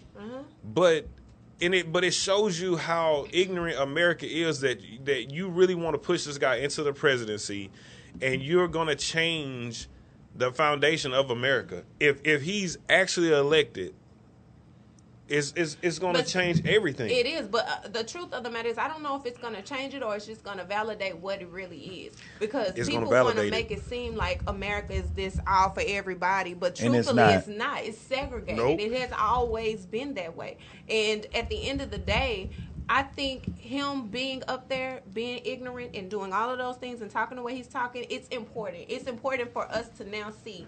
We saw it with Obama. You know, we Mm-hmm. saw the fact that they never want to give him credit. We saw the racial, you know, tension then. It but heightened. even now, like Trump, your people have the nerve to put they hit their hands. Like you are actually condoning violence. Violence. And the the thing, the matter, the thing, the problem is you're condoning this, but yeah, you're saying you're y'all want peace. You're saying that you know um, black people are the aggressive ones. When Obama was in was in office, or anytime he's doing anything, anytime there is a any type of there is any type of issue, they want to blame it on the aggression of African Americans. right, Yeah. right. If Obama was in Trump's shoes now, and all this stuff was going on, they would be ready to lynch him. They would it- be ready to If he if we if he was making black people beat up on, yeah. serious? Right, like, right. let us do some rallies. We got some anger. We wanna we wanna punch. Some Let us pull too. some Nat Turner can't- moves.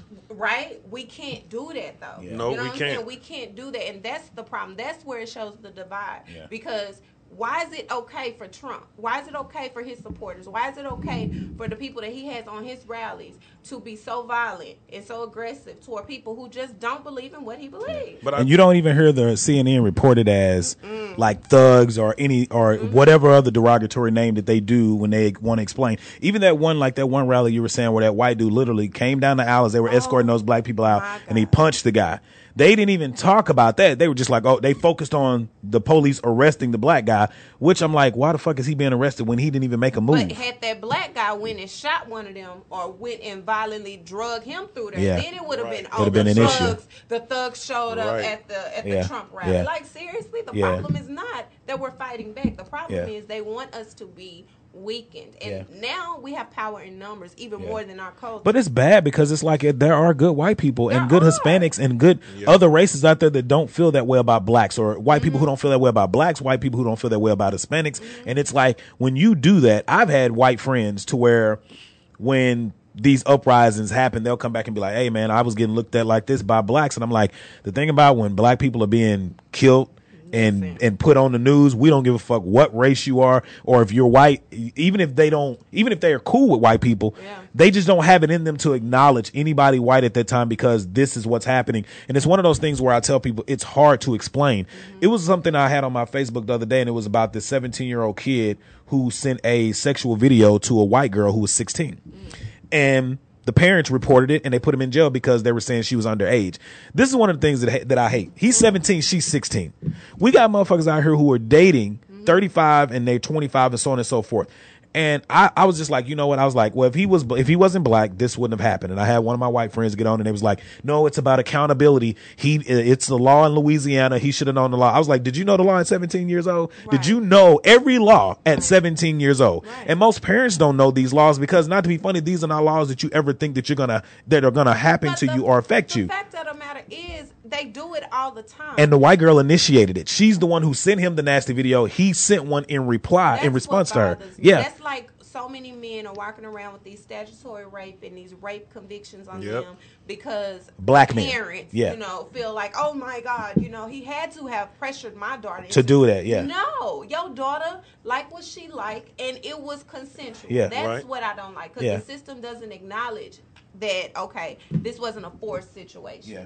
they feel like okay the parents they are their legal guardians so they must be right and Yeah. this person is stuck with this record And he's rest of their ruined. that is not right He's and he was a track star, a football star, a scholar, and something else. But and and now it's ruined. And and when he said and when he was like, "Oh, it's accountability, accountability," I said, "Bro, I can send you articles to where this type of law it wasn't created for black people. These laws that were created, the Bill of Rights, all of the amendments, they were built and put in place when slavery was still intact, and they have not changed. So what does that tell you? If they put in place when slavery was in place." Mm-hmm. and they're still the same, how the hell are they supposed to affect us? All these laws are help for white blooded white red blooded Americans, not blacks, not Hispanics, not Ethiopians, not Africans, not Indians, not anything else but white people. And they tweak them when they get when they when something happens and they got to go into court of law. They tweak them because they know other attorneys know the the the book and they know the law to where they can, you know, throw it in their face and use it. And the, the last thing a um what is the word I'm looking for? A last thing that a judge wants to do is have to what is it when they have to take themselves out of the case? Recuse themselves. Yeah. That's the last thing that a judge wants to happen to them in court. Mm-hmm. it's sad it's just like that affluenza situation with the little boy Yes. at 14 that killed all those people in Burleson Yeah. they oh he had so much money he didn't what what kind of law The fuck is that got to do You with know, anything? he didn't have he didn't know the rules oh he didn't know the rules because he had so much money okay but what about all these little kids in the hood who don't have any Don't even have any money and have no access to you that. lock them up you know then he comes out and him and his mama running to Mexico. Right. That's what that's what our tax dollars paying Yeah, for. yeah. For you to let people off like that. So I think at the end of the day, it's just it, it is biased. And when you got people on a political platform such as Trump or I'm on the fence even about Hillary. You know what I'm saying? I know people are like, you know, uh, I ain't even on the fence. I'm on the other that. side. I just don't. Yeah. I, I, I don't believe her. You know what I mean? And I I, don't I, either. think at the end of the day, I just I have a hard time trusting that anything there's not a candidate other than you know Bernie is the only thing Yeah. that I feel like would would help us as far as anything else that's running. I, I don't have any hope. Yeah. You know what Nope. I'm saying? None at all because we tell our people vote. You know, vote, vote, vote. But I don't want my people voting just to vote. I want Yeah. you to vote because you know Yeah. that this is something you truly believe in. This is a person that you believe can help you, help benefit our, us as a people of period, not just you personally. Yeah, entire But, society. yes, like don't just put somebody up there because society says to vote. I don't think that that's right. Vote for the people. That's who I'm voting for. Vote for when people ask, you know, who are you voting for or whatever. I'm voting for whoever I feel is actually a benefit to society. If they if I feel like they're not for us and they're not not just us as black people, but people As period. people, yeah. We are a we're supposed to be one nation. And if what's in office is not beneficial to everybody, I don't want it in office. Well, I think we're picking between the lesser of two evils because for me, if I voted for Hillary, it would only be to counteract getting uh, Trump in. Yeah, Yeah. getting Trump in there. But you shouldn't even have to play a game. You got to be strategic this year. You know, Yeah. that's what it is. It's all a game. None of it is really for the people. You know, Nah. none none of it is really for the people.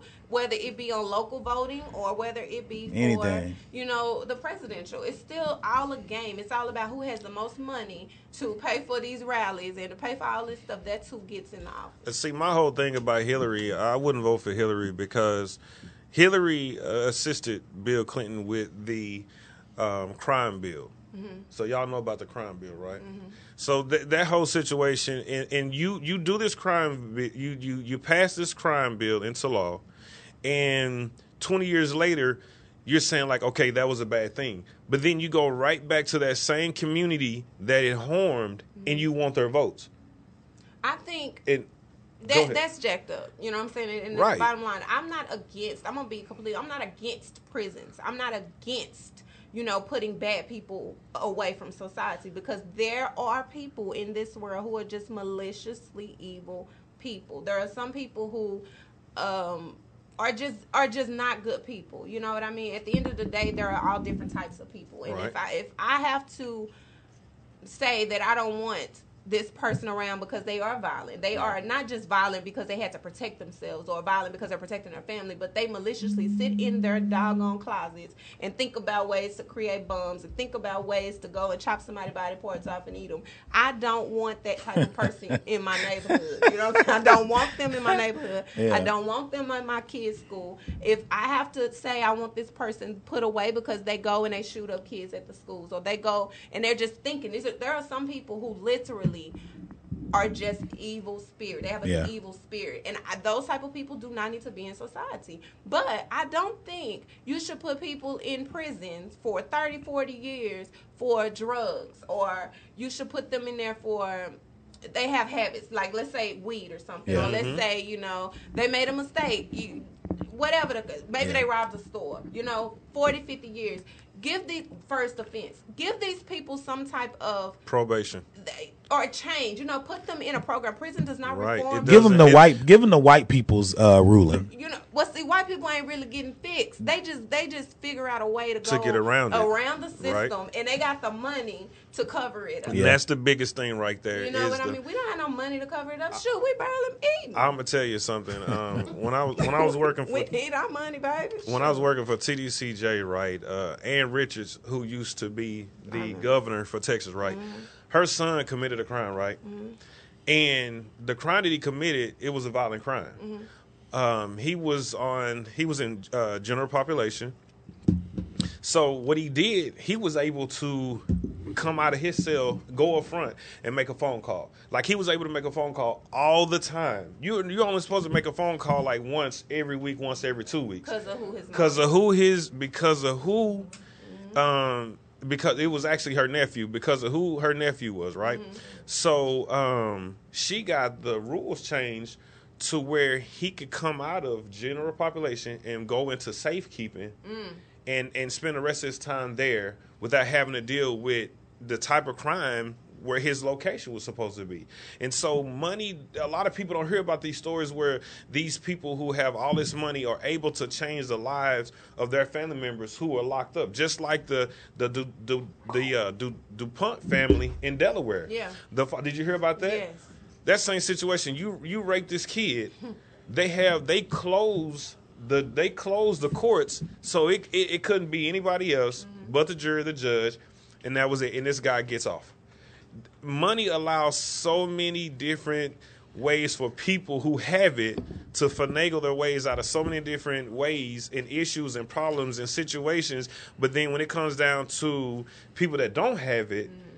That's what the prisons But are I built also for. think about it's also it, it used to be money helps. You know, people with money can get off on everything, but even now, some African Americans with money, Right. That those laws still, They, Still they, don't they, they, they don't because they minimize them. Yeah. They minimize. That's the, that was the issue with. So with- what's the with Obama. solution though? What's the uh, because you know we always know the problem. I don't know that we as Uh, there's no solution That's because what I, think. I think the same way. I'm it's like, just what you know. what it's what it just how is. that, that was And- my part. Uh, I'm sorry, but that was my part um, when I was thinking like because I, I I'm my degree is in criminal justice, and so I was thinking about going to law school, and I was like, and I love the law, like I I know it, you know, and I was like, okay, what I want to do, I want to change, I want to change this where people are, are able to just be locked up, and these constitutions, these laws, these amendments that allow people to escape, and the people that can't escape, they're caught. But do you know how much money in the main people that you would have to get to in order to try to change that? That'll never happen because that's the way that they have it set up. Because look at the Supreme Courts, right? What was that? The um the judge of Supreme Court was actually they found that he was paying money or giving money to owners of prisons Uh-huh. to Oh, have yeah. a certain amount of black boys Right. incarcerated. Right. And they So finally he's got his getting paid ass. off of that. Yeah. Yeah. they got him. Yeah. But look at how many lives are affected. Right. Yeah. You know what I mean? These people have been in prison. These little boys, these kids, these black men are in prison for all these All years. these years. But they won't go back and change it. They're not gonna go back. But and you had that on file, and that's the thing about it. You and they're not gonna let them out. No, because going Nope, back and changing the law, going back and actually changing the law that admits they're wrong. That- that that's you yeah, were wrong. that you were wrong. And Right. You think the whole government is going to admit And what say we've been fucked saying up? the whole time? Nope. Yeah. They're not gonna do that. No. Not They're not all. gonna do that. They rather do case by case, which is why you have, you know, where certain people can get The pardons, uh, the clemencies, Yeah, the certain things. Yep. But you, they're not gonna go back and change it because by changing, that means you got to go back hundreds and hundreds of years and actually correct. How do you correct And give us Right. you reparations. can't. They can't won't. do it. They can't do it. won't. That so, was- Didn't they give Hispanics? Uh, who they gave Asians? They gave somebody reparations. who? Indian? The government. They gave Oh, somebody government? reparations. I read something about this. I know that. I said they ain't giving us no no, reparations. not it's- giving Because if it's them they give us the reparations, forget it. our it's gonna- ain't coming. Hell no, because if they do, that means they the, our reparations would be along with us and Native Americans. This is our goddamn country. They don't want what? Can you imagine? Like we are running the country. Well, yeah. Like there's no way. White people. I'm not. I'm not. I'm not racist. I know. You don't even got to say that shit. that. But at the Right. You just call day- it like you see But it. at the Right. end of the day, there is any successful business, any successful company, they have one of us, either Hispanics, either African Americans, Yeah. running the. Sh- They like, know we're it. running Yeah. but the, they're in the front. forefront. Yeah, Right. You know because they mean? have the money and they have the legacy or the forefathers that put it together Right. off the backs of Hispanics, Native Right. Americans, and blacks. Right. Mm-hmm. Straight up and down. They got agriculture from us. They got how to do all this stuff far as like animals and shit from the Indians Mm-hmm. and and whatever they you know and and whatever else. I mean, not to be funny, all this shit that you see getting built, it's Hispanics on you see on the side of the road. Let me tell y'all. Let me tell y'all. Because black pe- so- black men can do the work, but you can't pay. Listen. You can't pay an American person twelve dollars to do what Hispanics do. And No. Hispanics definitely They what they doing work out there construction. They need to be getting paid no less than twenty dollars an hour. I'm not you, working in the heat, so though. hard. See what I Hola, mean? como See está? mean? He ain't working Bueno, in the- verde, They work- everything. I'm saying I love. I feel like they are. They Hispanic culture is very. very I love it. They, They- yeah. I love them. Like they work so hard. Very helpful. I needed a wash and dryer moved, and I couldn't find anybody. No one had a truck, and then those who had the truck, you know, my truck. You're not finna so scratch I my can't be stuff. Put, you're trifling low life, you know, Right. just like low life. So I said, okay. So my homegirl's like, it's okay, Brandy. You know, we gonna go. We, I got some a guy that works in my apartments. He works. He was drilling holes in the cement. I- She went up to him. She was like, "My homegirl needs some of this wash and dryer. You know, can you move it? We don't have." He was like, "Where does she stay?" Oh, we're going to Home Depot in that way. Anyway, And we'll know, get you. Put my. They had this big radiator or whatever this big thing is that they were using for the company on their truck, mm-hmm. regular truck. They put this trailer thing up on it, hooked it up, put my wash and dryer on there, my table, everything. Moved it, set it up, everything for me. And I said, you know what? That's that's why everybody needs friends like that Yeah. because they will work for you. They will help you. They that's what they are. About. The only two cultures that I'm aware of, and I know it's more, probably Asians, that can make a meal out of nothing is blacks and Hispanics. Yep. You could take, you can give a Hispanic a bean, that nigga will find a way to split that bean in the middle, find some cheese in that motherfucker, and find a way to put some ground beef together Listen. and make you a fucking flauta. Listen, a flop. they make it work. So they they figure it out. And blacks what like and, and just like in the prison system, you know, when the prison when when blacks are in there, they will get some noodles and find some kind of weenies. spread. Yeah, About to make a put these spread, chips yep. up in here with Some this summer cool. I'm gonna make sausages. What? I'm gonna mix this up with these. And noodles. good. Roll it in. The, I have to tell some of my homeboys who've gotten out of prison, hey man, Listen, you in civilization I'm now. eating that. You can eat. You can eat now. I ain't eating no mush. Listen, I'm not eating no spread. Man, that's so You know what I'm to break. And, and, and they come out wearing white. Dog, take all that white off, bro. You don't have to wear that. It's okay. Yeah, We man. past that stage Yeah, man, I've been all right. institutionalized. Oh my god. I want white Nikes. I want white Adidas. White they, they want white everything. white. They whole mindset No, has been changed, man. that. It doesn't. Right. It doesn't help them. It really. It. It's funny, but it's not. It, it's like inside they think that throwing people in prison really reforms them. It doesn't. I've seen it. I have seen it. I've seen a guy, uh, uh, uh just like us, right? Just normal. I'm waiting on this voice to change. I've seen It's- a it's guy. not- It's not, gonna change. Ah, ah. It's, it's not gonna change. and they put him. They put him in ag seg, and ag seg. You're in that cell 23 hours a day, and you may be 24 if somebody says, "Hey, let me give you two trays for your shower." You you're not getting out. That's it. Two trays for the for 24 hours. And he went crazy. Yeah. Cut his balls off. No. Yes. I need those. Oh my Yes, god. yes. Yes. Sat That's there. pretty, I that's never pretty. forget his Just- name was his name was Curly, and he Curly- cut him curly off. cut Yes, Cut- curly off. cut his curlers what off. did that do? Like, why did what? why he did it. What what what happened was when sitting in the cell, he he what he did he raped uh, a woman. So when they took him out of population, he was messing up. They took him out of population, put him in ag seg. He sat there and he told me, like when I work, when I would go down to K Pod and work, I would tell him like, Curly, we got to have a good night. Like he, it looked like he was a, a black tiger because he had cuts all over, you know, and they had healed. And I would tell him like, Curly, we got to have a good night, bro. And he was like, Hey, if you down here, when I was down there, nothing happened. If I went to another pod, they took me out that pod.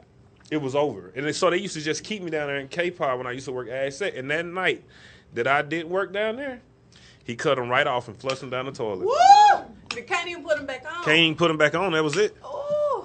Ooh. It's What- gonna make his dick look happened? longer, though. Like what? Nobody don't want no ballless man. you can't.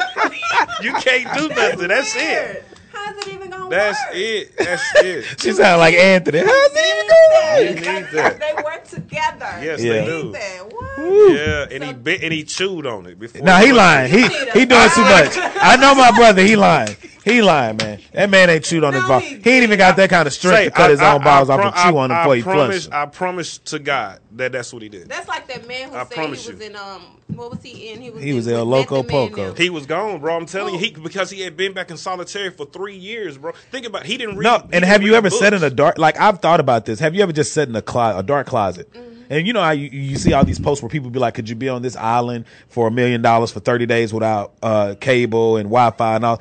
Man, you would go. Yo. This ain't them days no more. That's With a- no human interaction, and it ain't even about cable and internet. Right. It's about human interaction. All I think about is Castaway. When stuff like Right. that happens, like That nigga was I- talking to that soccer ball. Yeah, Mhm. That's how, that's how it is. That's how it is. My friend is a ball. That's life that's is- why Obama is trying to end that that that that single cell business. Did That's he pass away? the Curly. No, he lived. Curly lived. Yeah, Curly lived. Wow. Yeah, but that that ag six single cell Jesus business is no joke because it's like a dungeon. Oh, it's blacked out. n- Is there is no lights like that. You have your run light. It's Nothing really but your like that. thoughts, man. Th- Nothing but your thoughts. So just imagine that twenty three hours a day. that's dangerous that's- after about the first hour. It's dangerous. It is. No It really books. is. You not read because you can't have books. You can't have anything like that. You can't. Mm-mm. I tell you. I was ready to go. I told you, I tell a story. We told a story before we went to San Diego about the one time I was in jail. I was in there for a week, and the small and the cell was about probably that wall till about his chair. Cut a little bit of that off, and it was a toilet in the corner, and a door with a small window. It's an inhumane Listen. Like, situation. yeah, it's, it's an prison. Even if you, the only people I feel like should be tr- like, like you said, robbers and people like that shouldn't be in those kind of places. People who are killing people, mentally Eating insane, them up. eating them up. That's where you need to be. You don't need to be on no plush island somewhere, whatever. Yeah. You need to be in those rooms with your own thoughts. And and I don't believe in taking nobody's life, but if they took their own life because they just went crazy, that's on them. Yeah. But eh, like putting somebody who just sold some marijuana in prison when it's legal now Yeah. in certain states, That's bullshit. That's crazy to me. But Bullshit. Jail. Listen, no, I visited in prison. Like my old, my ex husband was um in, in he's in prison. Yeah. And visiting is you know it's just, Wait a minute. We don't. how much time we got? You said ex We ain't husband. Got no time to be talking about this. That's what I'm saying. You know, because I know last year. Yeah, that's different from Listen, being shaving last year. You Uh, supposed to be on my side. wait. Yeah, we'll get the. We, we might have to bring you back for another interview. Yes. Go ahead. We got you. Listen. okay, listen. We I'm st- we're still like very we're very good friends, Yeah. right? But there comes a time in your life where um you You need you companionship. just, you just shift. Yeah. You know? Um I still there's nothing I wouldn't do for him. I still got his Yeah. back. I'm still handling lawyer fees, everything. It's just the fact of um life has its way of doing something else, you know, and I am I mean, and you out here getting it, man. You out here getting it. Not to be funny, I respect it. You know, I told you when you came in last was year, looking at me side eyed. Let's be real. people was. Y- you was Oh, okay. Yeah. Yeah, when you was with him, because I was like, you know, because I, I dated a girl who for ten years. For 10 How years? Do that? Hell Like, yeah! I'd have got to, my hand and my I- penis would have got tired of each other. I'd have been pissing. I'd have been peeing that. handless. It's not about it, but it, you it's human interaction. It is. hum- it- And that's it- why I say, with everything that you're doing and all the accomplishments that you're doing right now, it's good to hear it on the telephone, but you need human interaction to know and somebody there to mm-hmm. support you. Not saying that he, but not to be funny, just choices, like you said, life changes, mm-hmm. people, things evolve, and you deserve somebody here with you now. Yeah. Going through this. When you get when when you go through something, it's like long distance dating. Yeah. You get on the phone and you're like, all right, that's cool. Uh, yeah, I love you, and you feel that connection, but then you got to hang up the phone and there's nothing there. Mm-hmm. But to be able to say that, and then somebody can lay with you, or you can lay in his lap and watch TV, you need that. And you, and the reason I did that last year is because I was like, you deserve it. With the story you told, mm-hmm. if you don't know the story, go back and listen to that podcast. I, what was it? I, my dad's dead, my husband's in jail, and I'm still here. Mm-hmm. You need to go listen to that episode of The Reality Is, and you'll know why we're talking the way we're talking right now. Go ahead with your story. I'm listening now. I'm, I want to know the next part of it. Go ahead, though.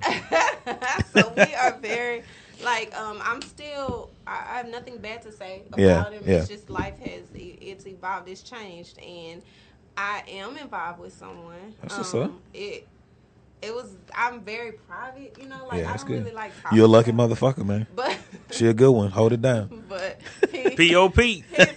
oh my god he's very he's very it's very difficult for Yeah. anybody who is dealing with someone so strong and so strong Yeah. like i don't need i got this Yeah. so but he's a very good guy he's a very good guy and he, get, he we have our listen it ain't perfect Shit, ain't nothing, Nothing perfect. perfect. but it is it's definitely worth it He and i feel like if you wait and you let god do what he's supposed to Yeah. do and you take your hands off it because i wasn't looking for it and again like i said earlier i'm the one that's like we ain't gotta do titles you Yeah. know let's just he like no i ain't no situation Yeah. you know what we a situation i'm like yeah this is like six months in Yeah. so i'm like you know okay let me get myself together Yeah. and so i am happy you know i'm happy i'm i'm in a place where i am able to say i i was married 10 Yeah. years you know and being with that person since i was 12 years old Yeah. that is a long It's a long time. time to be with someone but when you are in a different place you have to grow with life and Right. so i'm happy shout out to daryl hey daryl Well, What up, call. Darren? We got a call coming in. Who calling? Let's see who calling. Hola, ¿cómo está usted? oh my god What's happening? What's happening? Who we got on the phone? Uh, this is Daryl. Oh, he called in on this thing. She put put that put that microphone up. What's put them on, headsets man? back Hey, on. I'm listening to the uh, to the podcast? uh to the radio show, All right. you know, and uh, you know, I just wanted to say that uh, you know, it's uh, she she's a very uh, inspirational individual. Yes, she You know is, what I'm saying? Yeah. And you you you get around people nowadays who who really are about themselves. Yeah. You know, and you get a, you get around a lot of individuals who feel like people like uh Bema Shavery, you know, just put on the front Yeah. or or just like that, you know, a, a certain time of the day, Yeah. you know. And I'm I'm getting on, man, to let everybody know that she's like that, you know, uh, 98% of the time. Yeah. Gotta have that two percent. You know what I'm saying? That'll make it perfect. hey, hey, hey, look, hey, look, that's a hard two percent though. two percent, you know. But uh, but uh, uh, uh, she's definitely an inspirational person. Very um, uh, influential to a lot of individuals. Yeah. And she puts she, she puts other people before herself. Yeah. You know. So. Uh, yeah, I just wanted to get on and say that, man. You know, get my little two cents in. Hey, she man. told You me trying to call. win? You trying to win You know. tonight, huh? He winning. Say it again. He said, "You trying to win tonight?" She said, "You winning." hey, I'm trying to continue to win. You know hey, what I'm saying? hey, that's all we all try to do, bro. Yeah, we feel yeah. it, man. Are you from Dallas, Yeah. man? Nah, I'm from Chicago. Uh, hey, man, I'm a Bulls fan. You a Bulls fan? Oh God. Oh, come on now, all day, baby, all day. Man, I'm gonna have to meet this dude, man. I've been a Bulls fan. Somebody asked me the other day in the barbershop. It was like, you a Bulls fan? I said, since Jordan left. Even when Jordan was there and when he left, that's a real fan. You don't leave because he left. Hey, hey, Rose, the hometown kid, man. But I'm I'm I'm Chicago everything. Bulls, Bears, Sox. Yeah. You know, bump the Cubs, but you know they Chicago, so we're gonna give them love anyway. Man, we appreciate you, man. We appreciate you for calling in. You got uh, B. Mishavia up here blushing. If we was white, she'd be red. Most definitely. Hey, hey, y'all take it easy. All right, man. right, Appreciate too, it, man. man. Take it easy. Yep, yep. yep. All right. Oh, that's so sweet. Okay.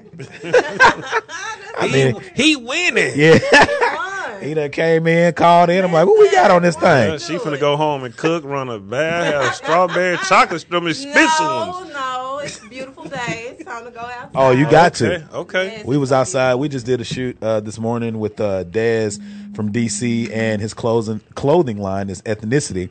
If you get a chance, go check out ethnicity.com. and Dez got some dope stuff coming up. Somebody giving you a phone call? No, my friends. Oh, I thought that was oh, okay.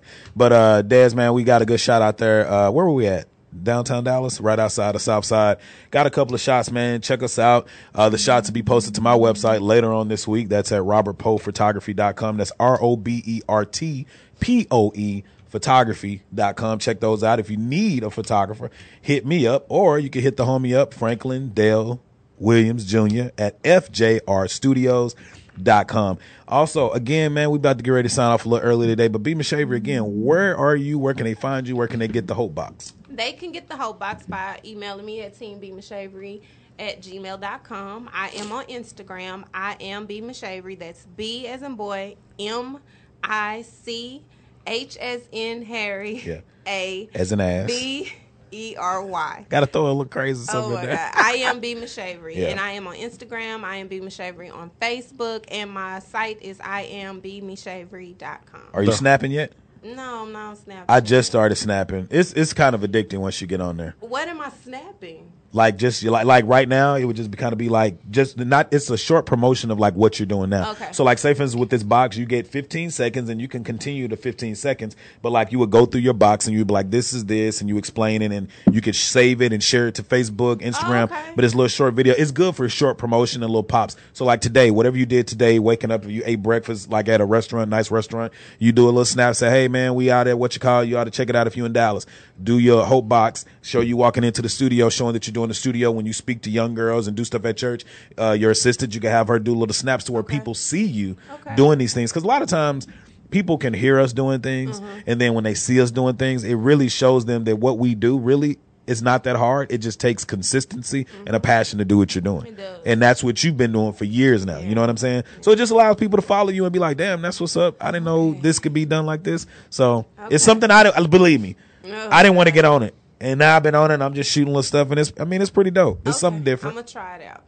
Where can they find you at, Jermaine? Even though you don't barely talk when you come in here, but soon as we turn this, soon as we turn this mic on, he gonna be talking. Shay, uh, we're gonna I've go been- down to I've the. been on it. Yeah, Shay. Well, you can find me at Life Unbreakable on Twitter, Jermaine Roberts on Facebook. It's abbrevi- Unbreakable's abbr- abbreviated, right? Yeah, it's Yeah. abbreviated. Um, you can find me on Snapchat, Jermaine You can Roberts. find me in St. I'm not talking like that. yeah, so that's that's that's my whole- three handles. Yeah, but now you can find me, man, Anthony. Uh, you can find me on uh, Facebook at Anthony Roberts. You can find me on social media on Instagram at Sir Robert Poe. That's S I R Robert Poe P O E. Be sure to follow us on the Reality Is, man. We on Instagram, we on Facebook, we on Twitter. We got the website www.therealityis. Again, that's T H A Is. If you want to send us a video, you want to send us a topic of uh, audio message of questions and things that you want to discuss. If you want to talk about like uh, podcasts we've had uh, previously, if you want to tell us about a time you were in a great relationship or a time you were in a bad relationship, a time that you almost died, a time that you found God, or any religion or different beliefs that you believe in about topics that we've had, send us an audio or a video message to info at therealityis.com, man. We'll be glad to play those. We'll be glad to answer your questions and at least once a month now, I try to answer the listeners' uh, questions and do an individual podcast by myself. So, oh, you can also find us on Anchor. The reality is on Anchor. That's have you tried Anchor? Anchor is very dope. Anchor is it's basically like Twitter, but it's audio. So basically, like whatever you're saying, you could go on there and ask a question or talk about uh, your box, and then people lean back. I can't see it. And then you could talk about your box, and then people will reply to you from all over. So right now, I got like 120 followers. Really? People I've talked to people from New Zealand, uh, Argentina, Africa. Europe, London, New York, like you just get different perspectives. Because here in Dallas, I tell people all the time, they're slow here.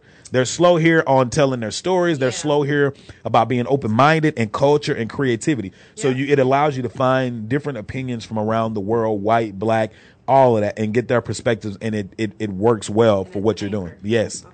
It's dope. So man, we getting ready to sign off. Also, uh Artesia Swindle, always behind the camera, always doing the social media. She handles that. She is a great consultant and executive administrator. If you need somebody to help with a website, get a business started, whatever, she does it. You can hit her up at, is it info at knowartesia.com? That's info at know artesia. That's K-N-O-W artesia, A-R-T-E-S-I-A dot com. Or like the white people say, artesia. But it's artesia. She'll kill you. She'll give you an eye that'll rip your face off if you get it wrong. But man, we about to sign off. Always remember inhale courage to excel success. And we're gonna give you a little bit of Kanye West freestyle while we bounce about this thing.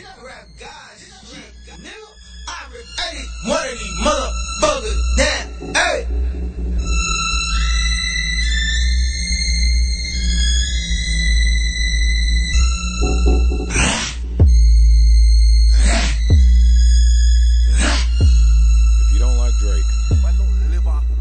I don't know what's going on with you in your life. Before this podcast had to end, I had to play, I think it's song four, Hype, from Drake's album. Get you some, because this is all the reality is. It's hype. Respect, Yeah. Drake. I pull up in Lexus like it's 07. I just hit a lick, I gotta hit the next one. Last year, I know you learned your lesson. I could GPS you if you need a addressing. Boss up, I'm the bigger homie, but I'm one year older than my little homie. 09, they was bidding on me, but I'm young money, got it written on me. Okay, now we got some action. Everything I said, it happened. That boy light is Michael Jackson. But on verses, he been blacking. Chasing women, a distraction. They won't be on TV right next to me. Yee. You cannot be here right next to me. She. Don't you see Riri right next to me? I hate a rapper especially. They feel the same, but they hide it. I ain't gonna play the They whole thing discuss it SoundCloud. I don't want y'all to take Don't my podcast never down. Tried it. What's the point in even trying? She. I hate a goofy especially. They always dying to mention me. They gotta die out eventually. I cannot give you the recipe. You know the game is so separately. Uh. Swear I just had an epiphany. Great. It cost me 50 at Tiffany's. Wow. Shout out to Tiffany Stephanie. They used to always come check for me. favorite My enemies wanna be friends with my other enemies. I don't let it get to me. Done. Look what I've done in my life. I had to count it, then uh. count it again to make sure the money was right. That's where we at. They love to talk. They love to talk. Me, I'm just done in The reality is done and I. I'm just done in The the reality is done and Me, I. I'm just done. We done, just just done, done, done. I don't take shit for granted. Hey man, y'all have a good weekend and thanks for listening to the podcast. We out this piece. Chip. Blow.